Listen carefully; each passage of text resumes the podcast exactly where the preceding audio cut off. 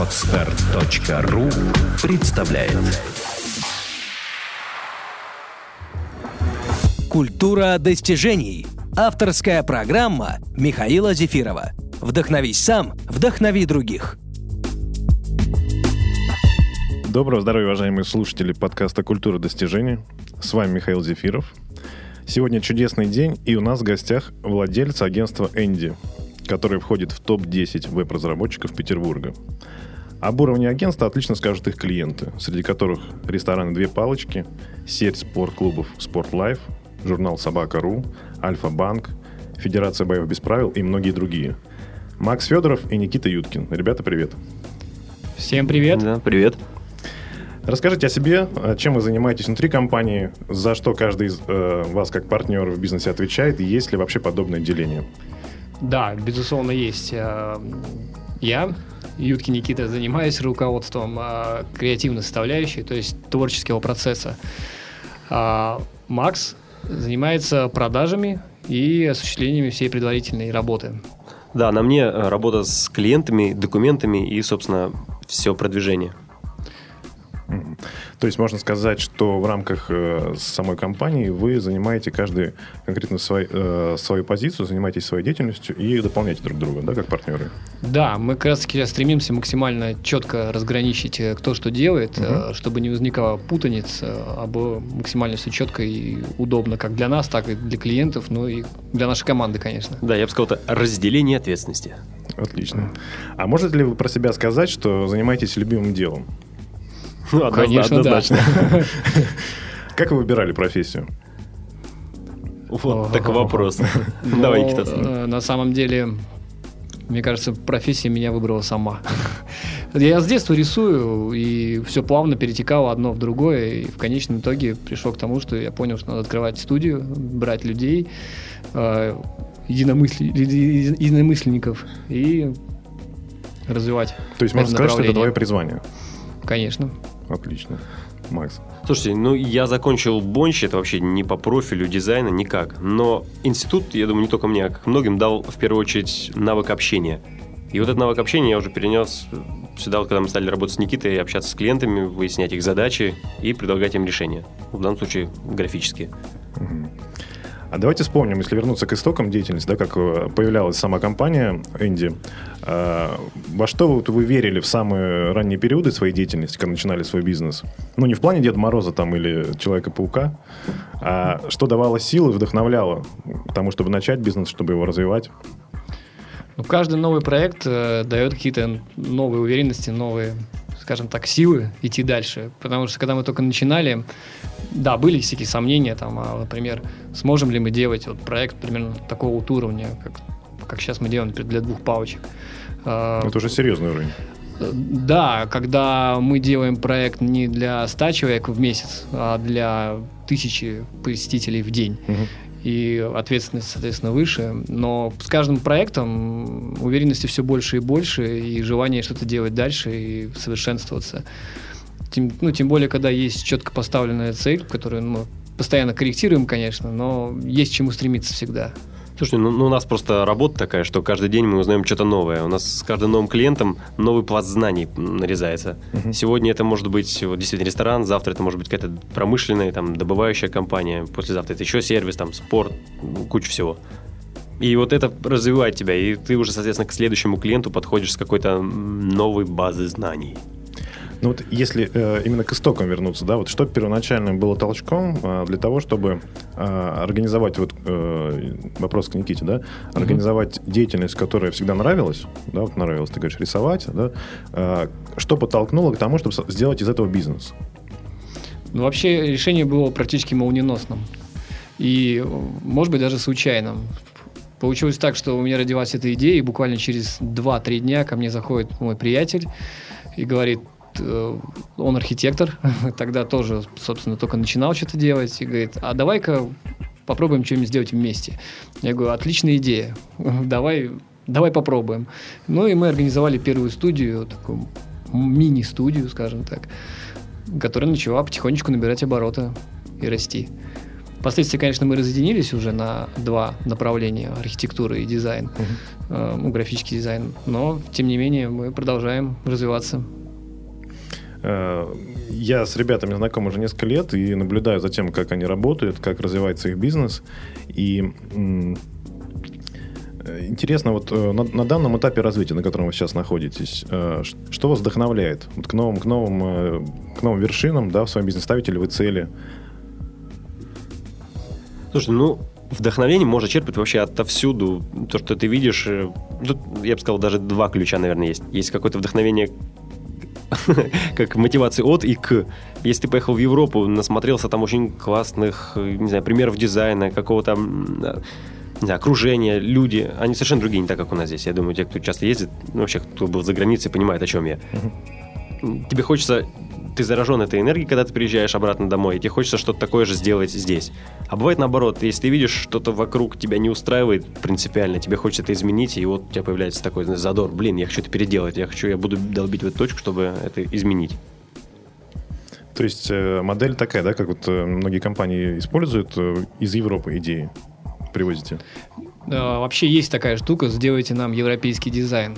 И люди не понимают все-таки, что, что такое европейский. То есть они смотрят, им кажется, что все как-то так качественно, все на своих местах, все прям радует глаз. Но они не понимают, что за этим скрывается. И поэтому есть такая, вот есть такой термин, вот, сделайте по-европейски. А, хотя, по сути, европейская школа, да, ей уже века, вот. Все, все их мировоззрение, все, что движет э, европейскими дизайнерами, сформировалось уже довольно давно и продолжает развиваться. У нас это только сейчас начинает набирать обороты. Э, в любом случае, если возвращаться к вопросу про что вдохновляет, да, то действительно вдохновляет, по сути, все. Вся жизнь, которая происходит вокруг. И чем чаще сменяешь обстановку, вообще, ну, скажем так, окружающий мир, тем э, больше идей, мыслей и возможностей делать что-то. Угу. Про вдохновение понятно. Вот mm наверняка, как у каждой компании, вы сможете вспомнить периоды, когда э, Энди испытывал наилучшие периоды взлета, да, вот прямо самые, самые максимальные, когда у вас какие-то, может быть, качественные переходы случались внутри компании. И какие идеи, какие принципы или действия помогали вот достигать лучших показателей? Когда компания, может быть, переходила на новый уровень, были такие у вас периоды? Ну, вообще, она каждый день переходит на такой уровень. Нет, это серьезно так, потому что мы каждый день садимся, что-то обсуждаем, что-то придумываем, что-то совершенствуем. То есть сказать так, что там полгода мы сидели, ничего не делали, а потом вдруг нас осенило, что вот, вот он момент, когда нам нужно что-то сделать и перейти на следующий уровень. Ну, может быть, было таких пару моментов, но сложно их описать вот так детально. То есть мы это рассматриваем как процесс.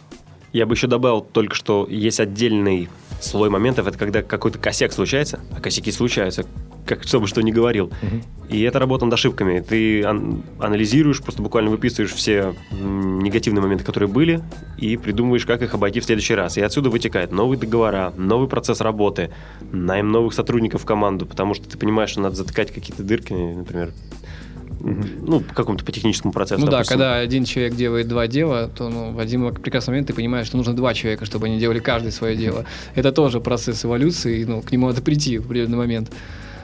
Поэтому это каждодневный процесс. Ну да, Макс правильно сказал, что, как правило, у нас эти ситуации, скачки связаны с какими-то фолами, падениями, то есть, ну, проблемами, с которыми мы сталкивались. Это сразу мотивирует делать что-то новое.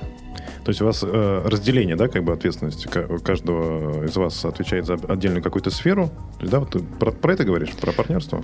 Э, ну, как я уже сказал, э, мы четко разграничили, кто что делает. То есть я занимаюсь творческим процессом, Макс занимается коммерческой стороной вопроса. Угу. Но в любом случае, если случается проблема с одной частью, она тянет за собой другую. Это две связанные вещи. Поэтому, когда нужно отрегулировать одно, автоматически регулируется другое. Поэтому это совместный процесс, как ни крути. А вот э, для тех, кто планирует э, открывать свой бизнес, да, и с партнером, какие вот вообще плюсы, какие есть плюсы, какие есть минусы э, в работе э, вдвоем, да, то есть вы как партнеры э, тянете этот ВОЗ в разные стороны или в одну сторону? В каких, в каких случаях э, стоит брать партнеров, в каких случаях не стоит? Я бы сказал так, что дружба, основанная на бизнесе, она крепче, чем бизнес, основанный на дружбе. И вот мы с Никитой сначала стали работать вместе, а потом уже подружились и очень, очень много стали делать какие-то совместные дела вместе, помимо офисно, офисной работы. Да, и один клиент нам сказал такую замечательную фразу, которую я запомнил надолго. Обо всем нужно договариваться на берегу. Отлично. Это очень хорошая штука, и действительно нужно все проговаривать, э, все моменты, никогда не держать ничего в себе, то есть быть максимально искренними друг с другу, то есть доверять.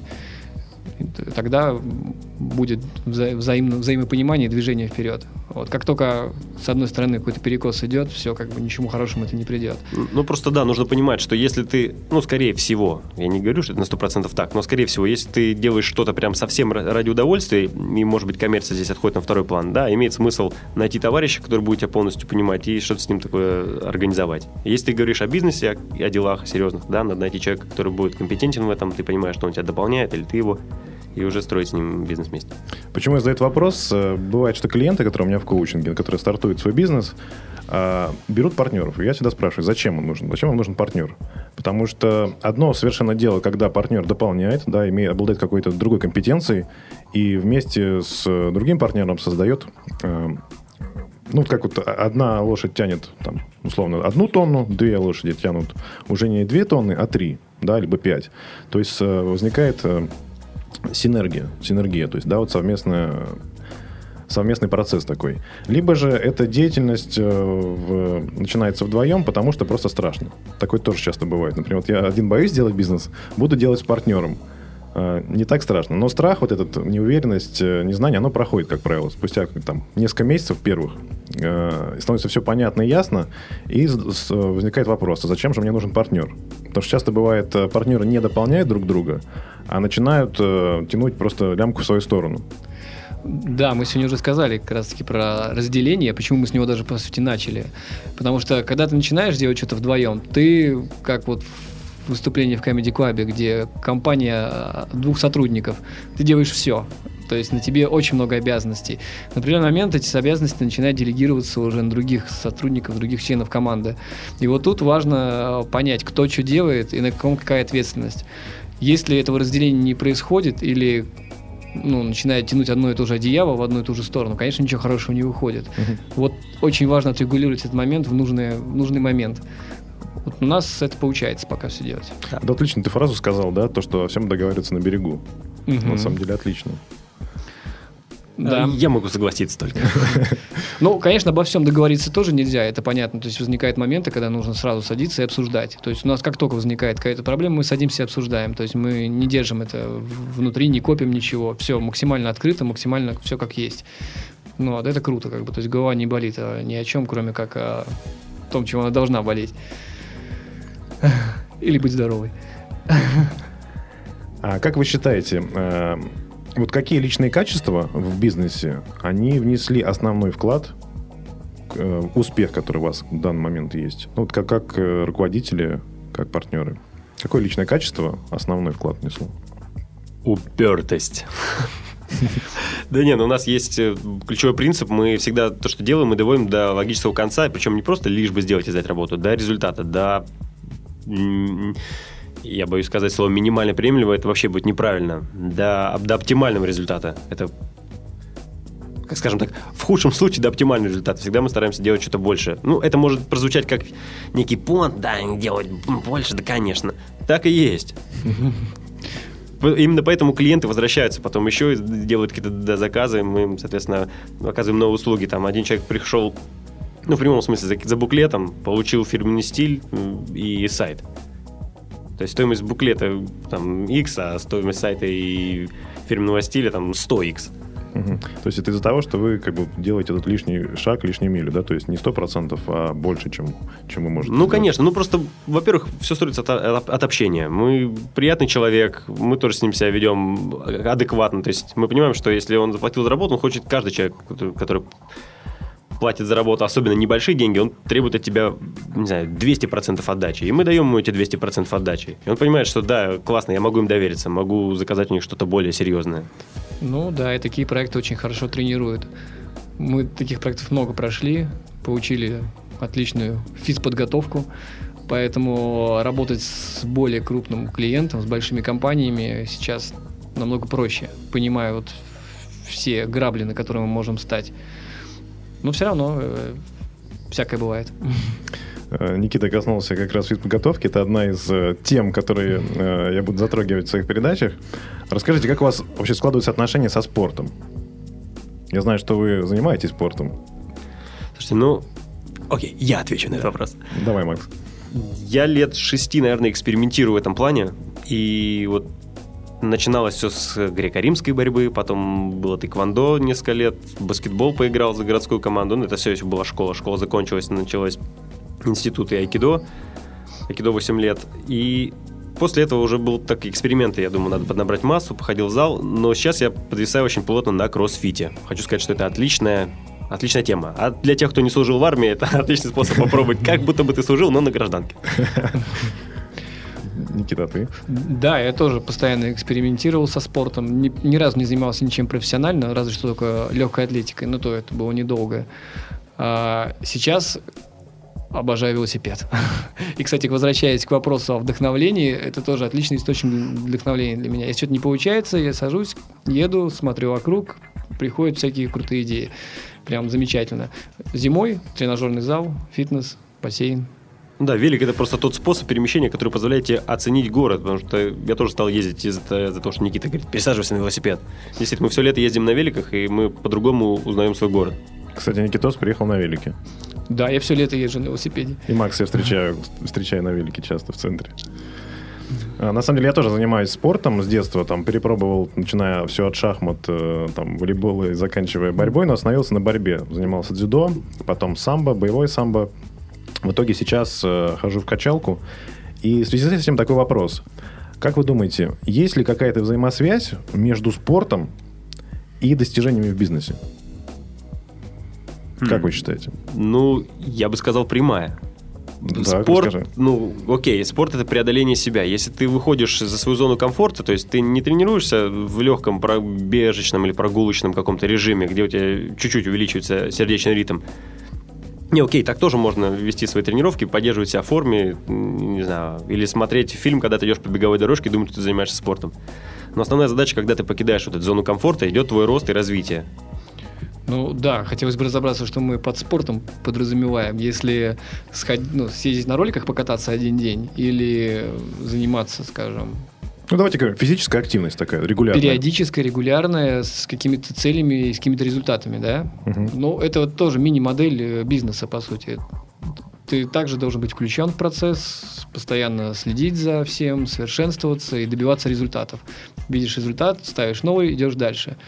То есть, в принципе, идея та же, если так посмотреть более с общего плана. Да, то есть э, я тоже считаю именно так, то что если говорить о функции общей нашего мозга, да, э, основная из функций это э, оптимизация напряжения. То есть на самом деле всячески противиться к тому, чтобы мы шли, занимались спортом. Это намного для него приятнее, если мы валялись на диване и ничего не делали. И вот это преодоление себя, некоторые каждый раз, да, э, там, например, иногда не хочется, кажется, сходить в зал, а ты приходишь, выкладываешься там и понимаешь, что сейчас ты как бы ты управляешь э, сам собой, а не мозг там управляет тобой. И э, вот это вот преодоление периодическое себя развивает нам навык самоменеджмента, который ну, необходим, мне кажется, в бизнесе, не, не только в бизнесе, в любой деятельности. Ну, еще по чесноку есть такой момент, как позитивный бонус, наверное, от занятий спортом, когда ты выкладываешься по полной программе, если есть в течение дня там какая-то, ну, не знаю, агрессия, может быть, ну, окей, это даже, ну, постоянно копится, не знаю, даже если едешь ты на машине в пробку попал, думаешь, ну что ж так вот, молодец, какой выехал ты на перекресток. Этот вопрос тут же снимается на тренировке, и у тебя просто нет силы, желания на кого-то сердиться и злиться. И часто еще слышу такие вещи, когда руководитель либо бывший военный, либо бывший спортсмен, почему-то никто этого не забывает, и все с ними говорят, а, он спортсмен, или он, во- он, он военный. Просто вот эта вот э, выкладка и вот э, то, чему научился человек во время, ну, скажем так, военное дело тоже можно рассматривать как спорт, потому что физподготовка идет на таком же уровне. Это привело определенную дисциплину и тактику, скажем так, Я что-то сейчас президента вспомнил. например. Ну, Давайте президента пока оставим. А, Расскажите, ребят, вот э, как вы отдыхаете? Вообще, что для вас отдых? А, Я могу отвечать, да? Давай. Для меня смена обстановки элементарно. Хотя на самом деле не, не могу сказать, что то, чем мы занимаемся в студии, это на- напрягает каким-то. Е- да, есть бывают моменты, там, напряженный переговор или какая-то подготовка, или где-то напрягаешь сильно мозг, какие-то просчеты. Но это же тоже в кайф. Ты же делаешь, потому что мы это делаем, потому что нам это нравится. А отдых, ну окей, все понимают, что имеется в виду под отдыхом, да, какой-то расслабон еще что-то. Ну да, мы так же, как все, ездим и на солнышко погреться, и в Европе потусоваться, и посмотреть что-то новое, на какие-то выставки сходить. Все, что касается в Питере, да тут полным-полно мест. Город классный, красивый. Ну да, в любом случае отдых это, по мне, так это не просто валяние на пляже, то есть ничего не делание. Это как раз таки возможность э, сменить обстановку, узнать что-то новое и черпнуть дополнительную информацию. Э, Не обязательно профессионального плана, то есть наоборот, чем она будет э, разнообразнее и стороннее, тем лучше. Все это формирует э, мировоззрение новое. Мне вспоминаются слова Радислава Гонопаса. Он говорил о том, что многие люди, ну, не дословно, но моими словами, многие люди отдыхают для того, работают для того, чтобы отдыхать, да, то есть как бы зарабатывать деньги, чтобы сидеть отдохнуть. А он отдыхает для того, чтобы лучше работать. Да, то есть он настолько любит свою работу, что отдых э, служит, он осознает, что отдых это не цель работы, да, что как бы вот м, пятница, ура, пятница, как бы идем бухать. А он именно ездит специально много раз в год отдыхать для того, чтобы лучше работать, чтобы лучше выкладываться, показывать лучший результат. Да-да, Это я, я уровень. согласен. ну вот, да, это абсолютно... Это, это уровень. Хорошо. Ребята, когда э, возникают такие ситуации, ну, наверняка у вас такие ситуации возникают, когда э, сталкиваетесь с какими-то трудностями. Как вы себя мотивируете? Как поднимаете дух? Какие, может быть, идеи или убеждения вам помогают э, преодолевать вот эти трудности? Это наши учителя. Ну, Ну, да. э, Сама проблема – это очень мощный мотиватор. Вот, по крайней мере, для нас. У нас ни разу не было такого, чтобы возникала проблема, и мы садились, опускали руки, и надо отдохнуть. Все, мы устали. Это, наоборот, повод для того, чтобы включиться еще больше и придумать, э, придумать что-то, чтобы такая ситуация больше не повторялась. Поэтому, в принципе, можно проблему рассматривать как самым мощным мотиватором для нас. Ну, я скажу так, может быть, чуть забегая вперед, суть какая? Поскольку мы работаем сами на себя, да, и вообще по- по-хорошему каждый человек, он работает сам на себя, но об этом в другой раз. Когда ты работаешь сам на себя, это тебе просто как вызов, ну, давай, справься с этим, справься с тем. Ты ничего не можешь проиграть, если ты, там, не решишь какую-то проблему или еще что-то. Поэтому, ну, короче, это как беспроигрышная, беспроигрышная, ну, не знаю, лотерея, да, что мы в ли. любом случае остаемся в выигрыше. Ребят, и еще такой вопрос. Э, Ставите ли вы цели в бизнесе, да, и насколько вы, э, насколько времени вперед вы планируете свою деятельность? Да, мы постоянно пытаемся построить, э, точнее, у нас как, у нас есть э, глобальная цель, да, то есть конечная, которую мы хотим прийти, есть промежуточные звенья, э, которые мы каждый раз корректируем, пытаемся их уточнять. А, И вот тут э, возникает, на самом деле, такой момент, э, что раньше мы пытались э, планировать э, наши цели чуть ли не по дням, привязывали к датам. Сейчас стараемся от этого уйти, то есть э, назначать более-менее реалистичные какие-то подрезки времени, что мы хотим получить, ну и делаем все максимально возможное для того, чтобы к этому прийти. Ну и каждый раз корректируем, корректируем и двигаемся дальше, дальше к той конечной цели. Ну, то есть вот та конечная цель, то видение, э, как вы представляете себе компанию, оно у вас есть. Да, да. Ну, давай так, есть показатели количественные, да, какие-то измеримые. По-любому, это и оборот, и количество сотрудников в штате, и какие-то там прибыли, ну, все, естественно, есть. И как только мы достигаем этого показателя, да, который ставили себе на определенный период, мы тут же смотрим, ага, поставили ага, достичь этот показатель за год, достигли его за 8 месяцев, молодцом. Были отрезки, когда мы застревали, э, то есть достигли, у нас было в, по- в позапрошлом году, мы поставили себе план, выполнили его реально за 8 месяцев, и еще где-то полгода после этого никуда не двигались, что-то расслабились. Потом поняли, что нет, так дела нельзя делать. Опять поставили себе новый план, и вот постоянно, короче, коррелируем. Достигли, поставили следующую цель выше. Интересно. Ребят, э, э, к сожалению, сегодня вре- время нашей передачи подходит к концу. Хочу поблагодарить э, вас за то, что вы пришли. Было очень интересно пообщаться. А с вами были Макс Федоров, Никита Юткин и Михаил Зефиров. До встречи в следующем подкасте «Культура достижений». Все, пока. Сделано на podster.ru Скачать другие выпуски подкаста вы можете на podster.ru